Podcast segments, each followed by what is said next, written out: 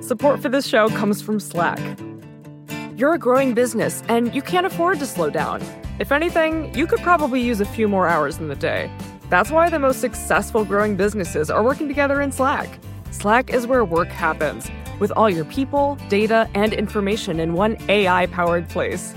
Start a call instantly in huddles and ditch cumbersome calendar invites.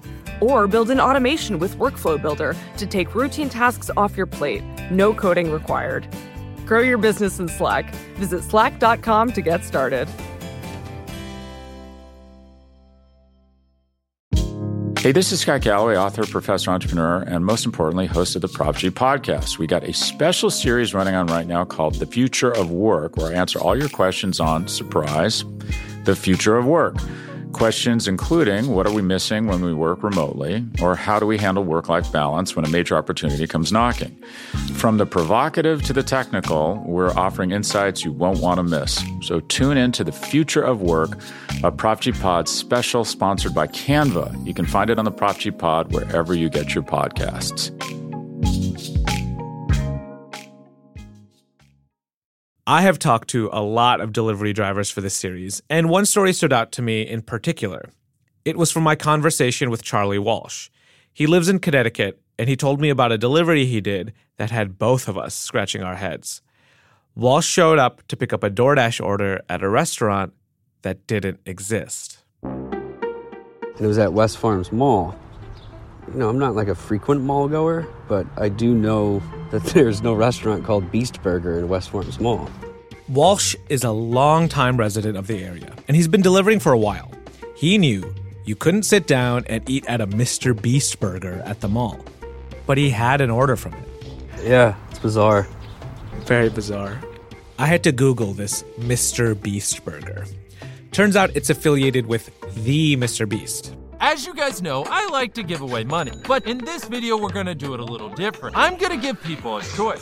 He's one of the biggest YouTubers in the world. His thing is he gives away literally millions of dollars to strangers. But he also published a different kind of video in 2020 announcing his new burger shop. I've never ran a restaurant before. Money for you, money for you, money for you, money for you. You better come get a beef burger. But this video wasn't shot at West Farm Shopping Mall in Connecticut. There's no way Mr. Beast was actually setting up shop slinging burgers there, right? And when Charlie Walsh arrived at the address for Mr. Beast Burger, he saw a completely different place. A place called Brio Italian Grill. It's some bullshit Italian chain. Walsh knew this restaurant. This was a place you could plunk down after a day of shopping and order calamari and a Caesar salad. But when he pulled up to curbside parking, designated for pickup, he noticed something on the entrance to Brio. There were other little stickers for even more restaurants, like Guy Fieri's Flavortown Kitchen, Mariah's Cookies. And he learned that all those restaurants, they live inside Brio. But a customer couldn't walk into the Italian restaurant and order from any of those other menus because they are online, delivery only restaurants. It almost feels like we've stumbled onto a secret of the industry. Like there are customers all around the area ordering Mr. Beast burgers, and little do they know their food is coming from the same kitchen, the same line cooks as Brio Italian. How did this happen? How did Mr. Beast, Guy Fieri, and an Italian food chain in a Connecticut mall get into business together? The short answer is the apps led us here.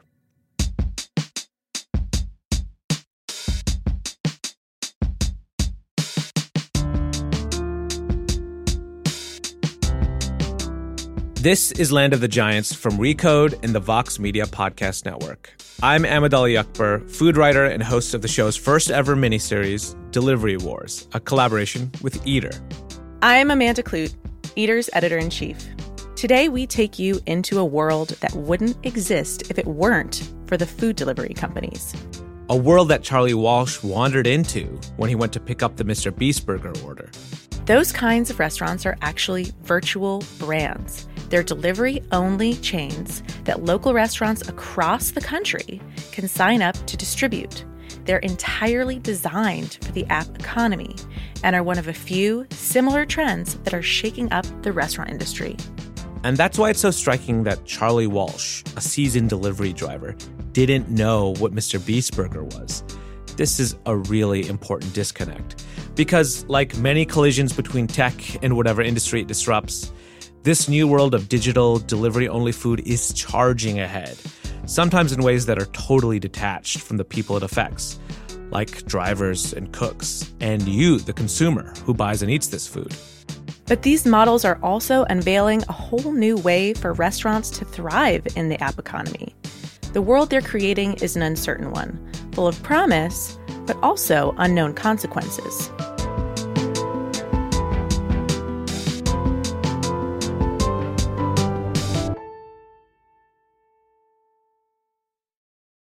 In our first episode, we started the series with restaurants.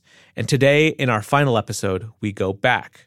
We tour this new world through the eyes of the owners, how they're facing the inevitability of these shifts, how they're adapting, and how some are even leading the way.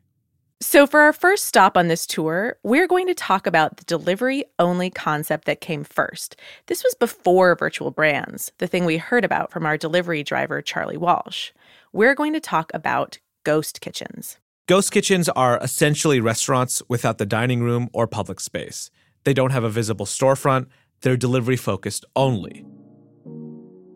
Ghost kitchens have been around for a few years now, but the owners of Crazy Hog Barbecue decided to try out this business model last year.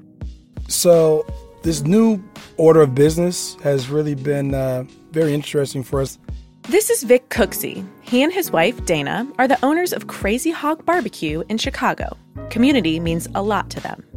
Before the pandemic, you might find a karaoke party taking over the restaurant on Saturday nights, or people gathering for a book club, retirement party, or fundraising event.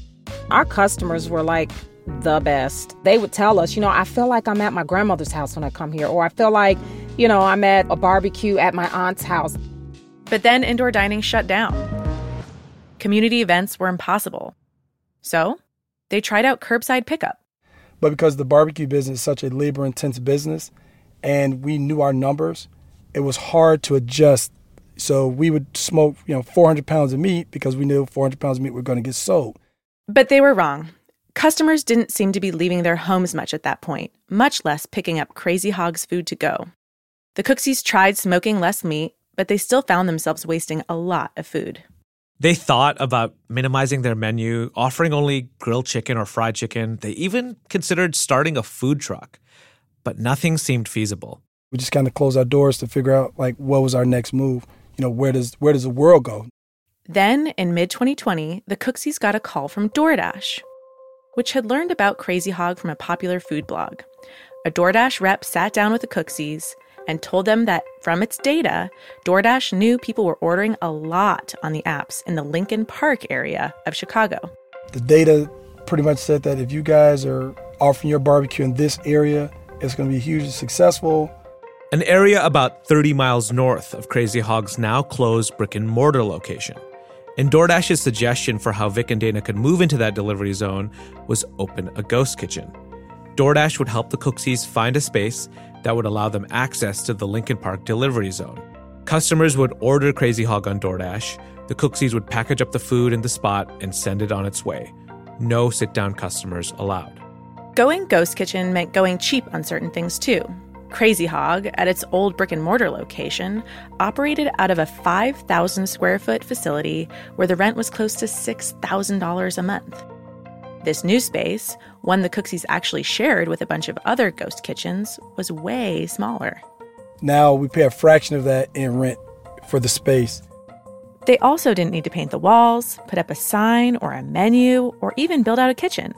A shared kitchen space also meant sharing resources, a huge save on their utility bills. You know, we go from paying $1,500 a month in utilities to, again, a fraction of that. And less space means less staff. In our space previously, we had bartenders and bar runners and waitresses and hosts and all of that. Now it's just three people. You know, on a regular day, it can be one manager and one person. The Crazy Hog Ghost Kitchen is an entirely different game than the Crazy Hog brick and mortar. It's like plus 1,000 minimum percent uh, increase in revenue. And then some of the additional expenses that we had in terms of overhead is not there anymore. The ghost kitchen model is appealing to an increasing number of business owners. The UK based market research firm Euromonitor recently estimated that ghost kitchens and virtual restaurants could be a $1.5 trillion business by 2050 globally. For the Cookseys, going ghost kitchen has resulted in a clear financial gain. But they have felt some loss in this evolution too.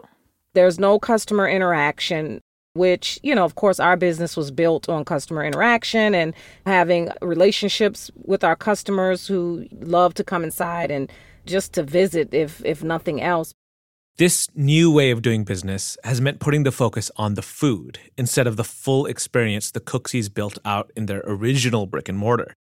Virtual customers certainly aren't coming in for karaoke Saturdays, but there is another ghost kitchen model that traditional restaurants can opt into.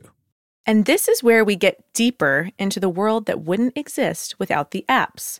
We're still talking about ghost kitchens, but ghost kitchens inside existing traditional restaurants. Canter's Deli is one of the largest and oldest restaurants in all of Los Angeles, originally started by my great grandfather in 1931, and it's been in my family for four generations. This is Alex Canter. And as he says, Canter's Deli is an LA classic. It has kind of an LA noir, old Hollywood vibe. The deli was the backdrop to scenes from Mad Men. Celebs like Marilyn Monroe, Elvis Presley, and even former President Obama have visited the diner. Canter grew up working in the restaurant, so he knew the rhythm of the place. At Canter's, our busiest time of the week was actually Sunday during brunch, um, from about 11 a.m. to call it 2 p.m. But for most of the rest of the day, our kitchen, you know, had a lot of ex- excess capacity to handle more orders. As Canter noticed this excess capacity, he also noticed how ghost kitchens were popping up across the country. And so he approached his dad, who was running Canter's Deli, with a question. I said, If you can sell more of any item on the menu, what would it be?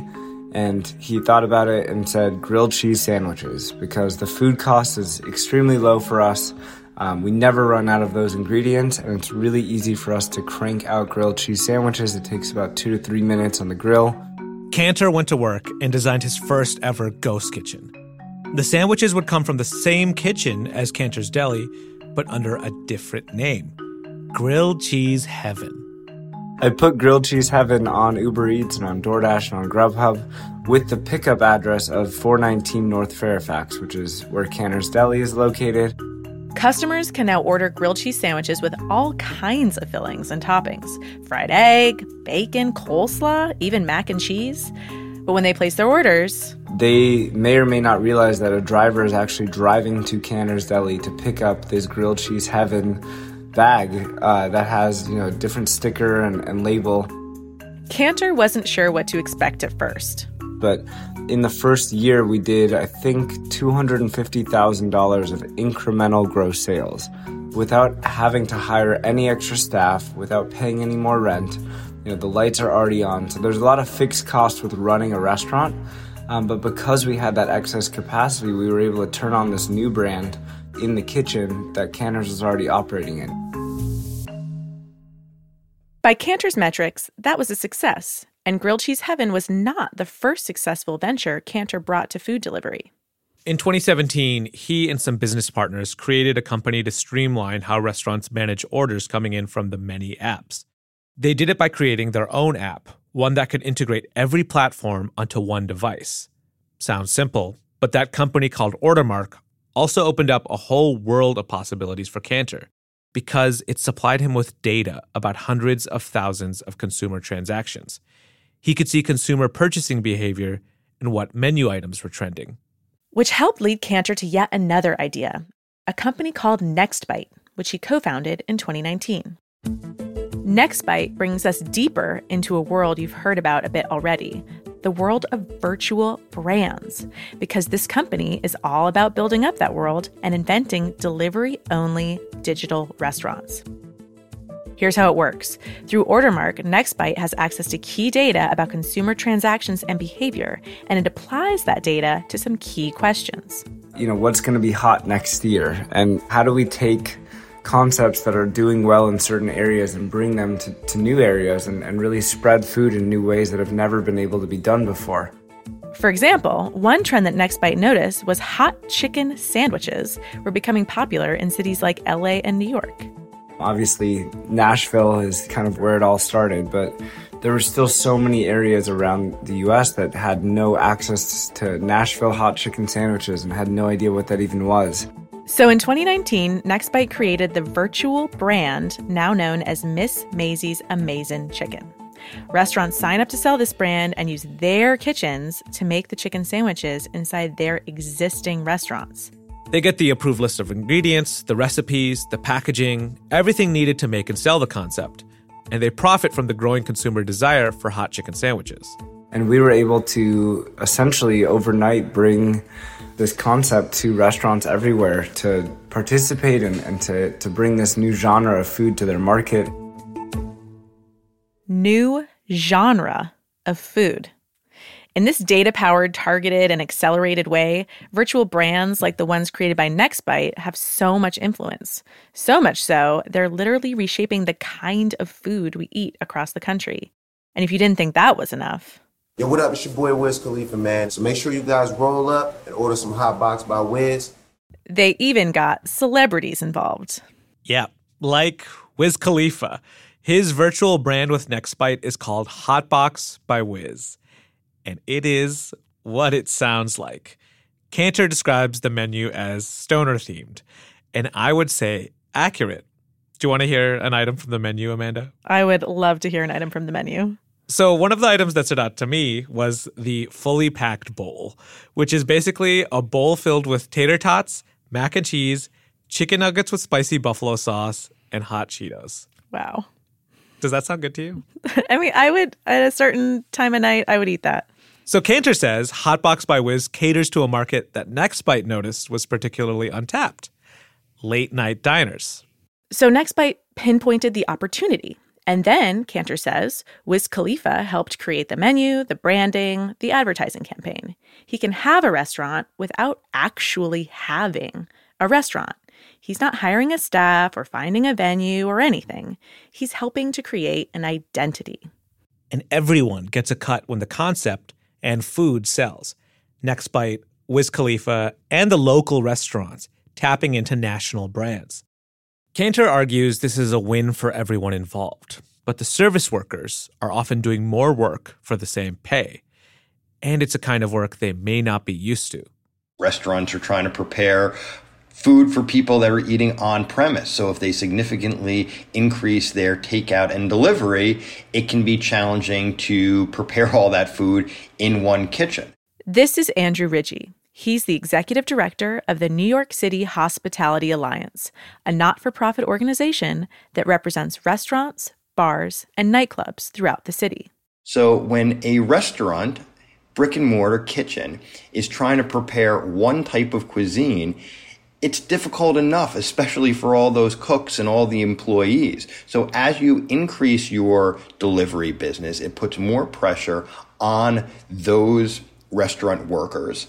And if you're starting to introduce additional virtual restaurant brands and cooking different cuisines, it becomes even more complex to operate the kitchen. Of course, the owner's first priority is keeping the restaurant open and keeping their workers employed. The apps have played an important role in the survival of restaurants, but questions about sustainability persist. The restaurateurs aren't paying much more in labor costs, but they still pay for ingredients and they still aren't taking home as much as if they were doing dine in.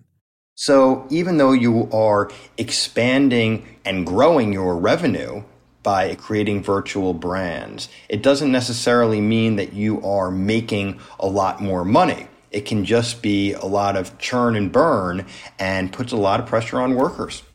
Investors, though, see efficiency and potential.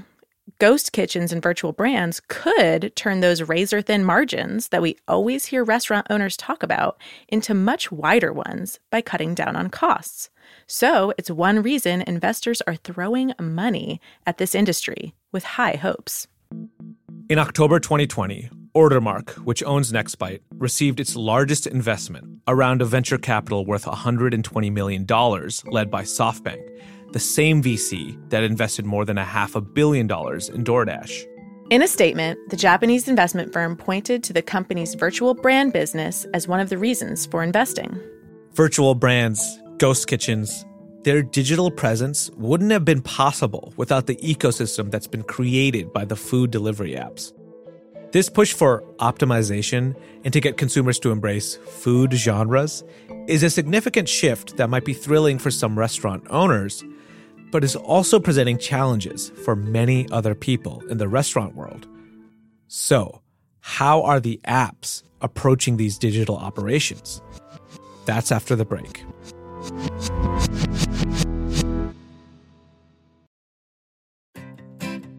Support for this show comes from Slack. You're a growing business and you can't afford to slow down. If anything, you could probably use a few more hours in the day. That's why the most successful growing businesses are working together in Slack. Slack is where work happens, with all your people, data, and information in one AI powered place. Start a call instantly in huddles and ditch cumbersome calendar invites. Or build an automation with Workflow Builder to take routine tasks off your plate. No coding required.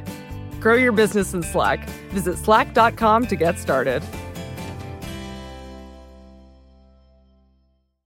Deserves the best, and there's no better place to shop for Mother's Day than Whole Foods Market. They're your destination for unbeatable savings, from premium gifts to show-stopping flowers and irresistible desserts. Start by saving 33% with Prime on all body care and candles. Then get a 15-stem bunch of tulips for just $9.99 each with Prime. Round out Mom's menu with festive rosé, irresistible berry chantilly cake, and more special treats. Come celebrate Mother's Day at Whole Foods Market.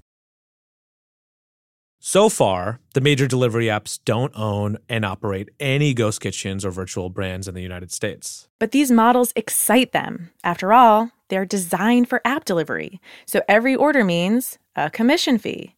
And so, the apps are definitely encouraging virtual brands and ghost kitchens. We all know dining is going to change. It has changed. DoorDash is a vehicle. It's a way to put our food in the hands and the homes of families everywhere. COVID can't stop us. This is Dana and Vic Cooksey again, here from a promotional film for DoorDash's Reopen for Delivery program. It's a program that helped restaurants that had shut down during the pandemic reopen with delivery only concepts. A year before that, DoorDash opened its first shared kitchen facility in Redwood City, California. Basically, a space where a bunch of independent ghost kitchens operate at the same time under one roof. DoorDash has also helped national restaurants build and operate their own brands. Last year, DoorDash worked with Chili's to launch a virtual brand, It's Just Wings. Chili's offers wings already, but by spinning out an online brand, their kitchen can get orders from a new set of It's Just Wings customers who may not otherwise order delivery from Chili's. DoorDash's approach to partner with restaurants big and small is pretty representative of how the major apps are dipping their digital toes into this business. Take Uber, for instance. It doesn't own any ghost kitchens or virtual brands, but it advises restaurants that may want to get into the ghost kitchen business. We sit down with them on a very regular basis, and one of the questions that typically come up is hey, how can I expand faster? And that's where dark kitchens come as a very logical option. That's Pierre Dimitri Gore Coty, Vice President of Delivery at Uber. He's in charge of Uber Eats. He says Uber Eats analyzes its data to look at potential opportunities for partner restaurants, like demand for certain kinds of cuisine. We try to do our best to integrate with those partners to make sure that for restaurants it's nothing more than flipping a switch, basically. Restaurants turn to apps like Uber Eats and its competitors because they've been gathering customer data for years, data the restaurants don't have access to. Uber says there are more than 10,000 delivery only restaurants listed on Uber Eats across North America, most of which operate out of existing brick and mortar restaurants. As for Grubhub, the third major player in the third party delivery world, it recently partnered with a company called Virtual Dining Concepts. It's kind of like Alex Canter's Nextbite, a company that builds a portfolio of virtual brands. Virtual Dining Concepts recently launched two new celebrity driven virtual restaurant brands Mario's Tortas Lopez and Pauly D's Italian Subs. And you can only order from those virtual brands on Grubhub. This partnership is the biggest play we've seen by a major app when it comes to the virtual brand market. But it's still just that a partnership. None of the apps have fully delved into creating their own ghost kitchens or virtual brands in the United States. Andrew Rigie from the New York City Hospitality Alliance believes that's because the apps realize preparing and cooking food is very labor intensive. But at the same time, I think it may be premature to say these companies are not going to get into the food cooking game. And this concerns Rigie because he says the major apps already have a lot of power and leverage. If they start getting into the ghost kitchen business, they control the facilities where the food is produced, they control the marketplace where the food is sold, they employ or have independent contractors that are delivering the food and they are doing all of the consumer facing marketing with hundreds and hundreds of millions of dollars behind them. There's no way local restaurants can compete with that. Rigie says that at each intersection, the customer transaction, the delivery worker who picks up the food, the ghost kitchen that makes the order, the food delivery companies are taking a cut. So the next logical conclusion would be that these companies could just start cooking the food and creating their own brands as well. That way they don't need to deal with these pesky restaurants that are giving them a headache because they want fee caps or they want access to their customer data or they're sick and tired of these third party companies charging them bogus fees for phone calls that never result in an order. And then they basically own the whole entire marketplace. And we've seen it before. Amazon Basics. Rigie points to Amazon as a roadmap of what can happen in the food delivery industry, where people once sold products on Amazon's third party marketplace, and Amazon noticed the success of certain products and then created its own similar products branded under Amazon Basics, giving them prominent placement on its site and selling them for less money. There's no evidence that this is what the apps are planning. But Rigie says even if these companies do start their own digital operations, it might be harder than they think to win the hearts and stomachs of consumers. I think what these companies have to understand and what these companies have probably recognized and know is that you can't just start a random brand. If you just start some random wing company or ramen company or taco company, you know, it has no soul. It's just some boring, bland brand that is created essentially in a factory. And now that may work in some places some of the time, but the reason people love restaurants and the reason people love delivery so often is that they've connected with the restaurant brand. They've been there, they know the people. And restaurant owners like Christopher Puglisi of Tompkins Square Bagels in New York City agree. We started our season with Puglisi, navigating his growing dependence on the apps. Puglisi is uncomfortable with technology edging its way into his relationship with his customers. So you can kind of predict how he feels about ghost kitchens and virtual brands. I think the food business, for a lot of companies, it's the last frontier. It's the last thing that hasn't been conquered and corporatized and sort of like suffocated, you know, all the life out of it, homogenized. Puglisi says he was contacted by Grubhub and asked whether he'd be interested in distributing one of its exclusive virtual brand partners, such as Mario's Tortas Lopez or Pauly D's Italian Subs. This set off an alarm for Puglisi. What would it mean for his business to let a generic brand into his kitchen? To ask his staff to not only make bagels and cream cheese from scratch, but also a completely new menu? That's not the only offer Puglisi has had in this space. He told us about a time he and his restaurant manager got an invitation to tour a kitchen space owned by Cloud Kitchens. That's a ghost kitchen and virtual restaurant company started by Travis Kalanick, the former CEO of Uber. You know, I toured I toured the Long Island City space and they have you in these like little matchbox sized kitchens where you can't even move, but they I guess they wanted to pack 50 of them in there. And so they made them real small and tight and we were looking at each other like, how are we going to work in this space? But Puglisi still feels an urgency about tapping into these virtual trends. He knows that more and more customers are using food delivery apps. And so he too needs to be open to new business opportunities that are made for the apps. I don't know what's going to happen if I'll do it or not, but I guess we'll see. Because I, I know like you, you can't like rail against change, right? You you're either going to keep up or you're going to be like gone. You're going to be a dinosaur and become extinct. So there, you know, there's a part of me that knows that I have to keep current. I have to follow trends, and you, you have to see which direction the world's going, right, and and adapt. So, Amanda, when we first started reporting this series, you mentioned that VC money had kind of floated this whole food delivery business, and it's still not profitable even after the pandemic massively grew demand for the service, and it's become clear how right you were, and that VC money allows for a lot of new business models. Both of the concepts we talked about in this episode, the ghost kitchens, virtual restaurants, they're funded by VC dollars. And both are kind of reacting to the increased power of the delivery apps in our lives. But also, they're kind of responses to the same challenges that we've been hearing restaurants talk about that the restaurant industry has thin margins and you need to be hyper optimized to make the economics of delivery work. Yeah, I think there's a bright side to all of this, which is there's more opportunities for people in this business, which, as you say, is a tight margin business to succeed. They're using the data and the technology that's available to them. They're using inventive marketing, they're using efficiencies to try to make more money. So, thinking back at all of this, what's the drawback of this?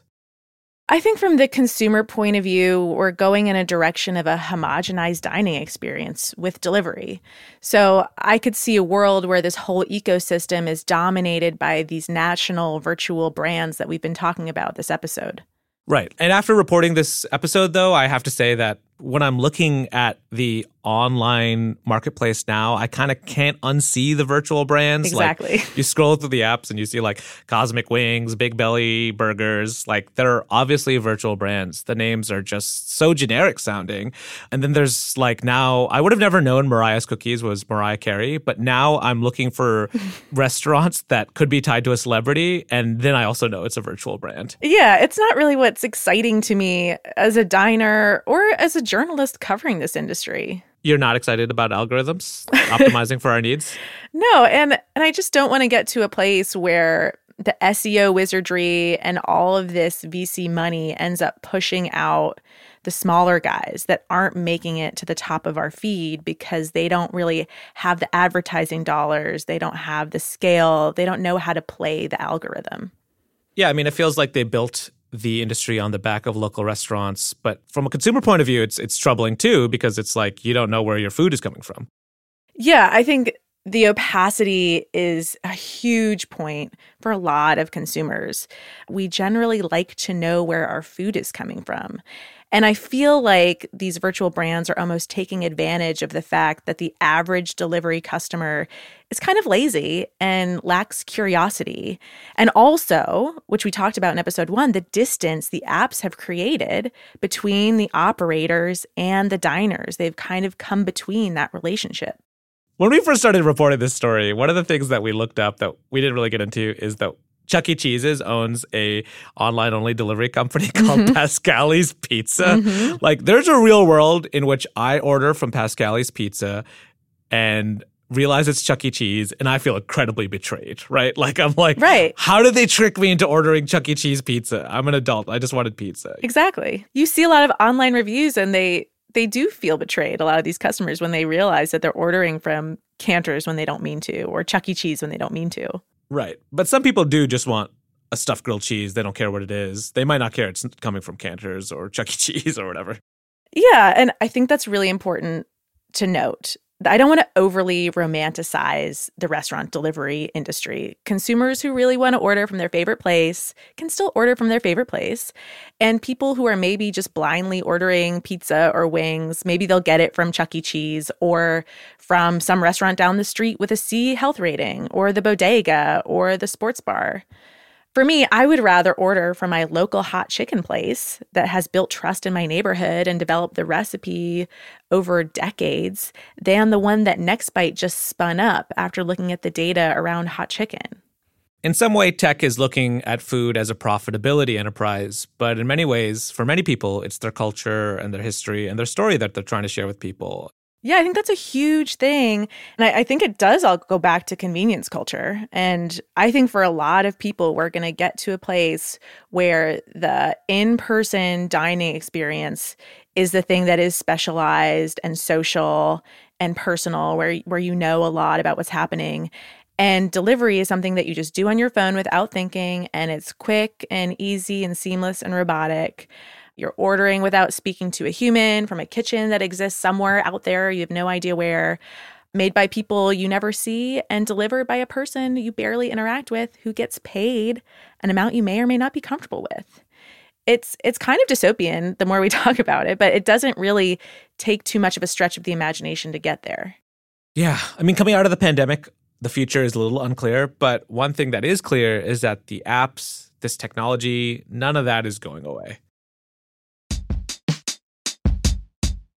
Whether these apps ever turn a profit or face tougher regulation via commission caps or labor laws, these apps have had an indelible impact on consumer behavior, low wage workers, and on the business of a whole industry. Right now, we kind of have it all. We have relatively low fees, we have delivery available pretty much nationally, and we have the selection of both national chains and mom and pops on the apps. But whether through market forces or the regulatory machine, that might not last forever, and the check for all that convenience might come due.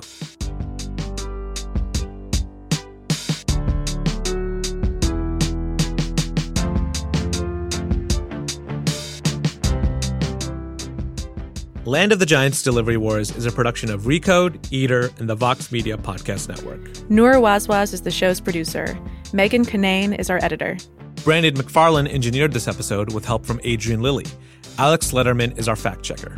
Thanks to Recode's deputy editor, Adam Estes, for his help with this episode. Thanks also to Deepti Sharma, Jihei Kim, and Adam Fry. A special thanks to the Verge Investigations editor, Josh Dzieza. His recent piece on virtual brands really helped us understand how this space works. He also took the time to answer so many of our questions. The piece is called The Great Wings Rush. Check it out. Sam Oltman is Recode's editor in chief. Jolie Myers is our showrunner. Nishat Kurwa is our executive producer. I'm Amanda Kludt, Eater's editor in chief. And I'm your host, Ahmed Ali Akbar. Land of the Giants is online only, but we are very real and we'd love to know what you think. You can now listen to every episode of the season anywhere you get your podcasts. Subscribe and leave us a review.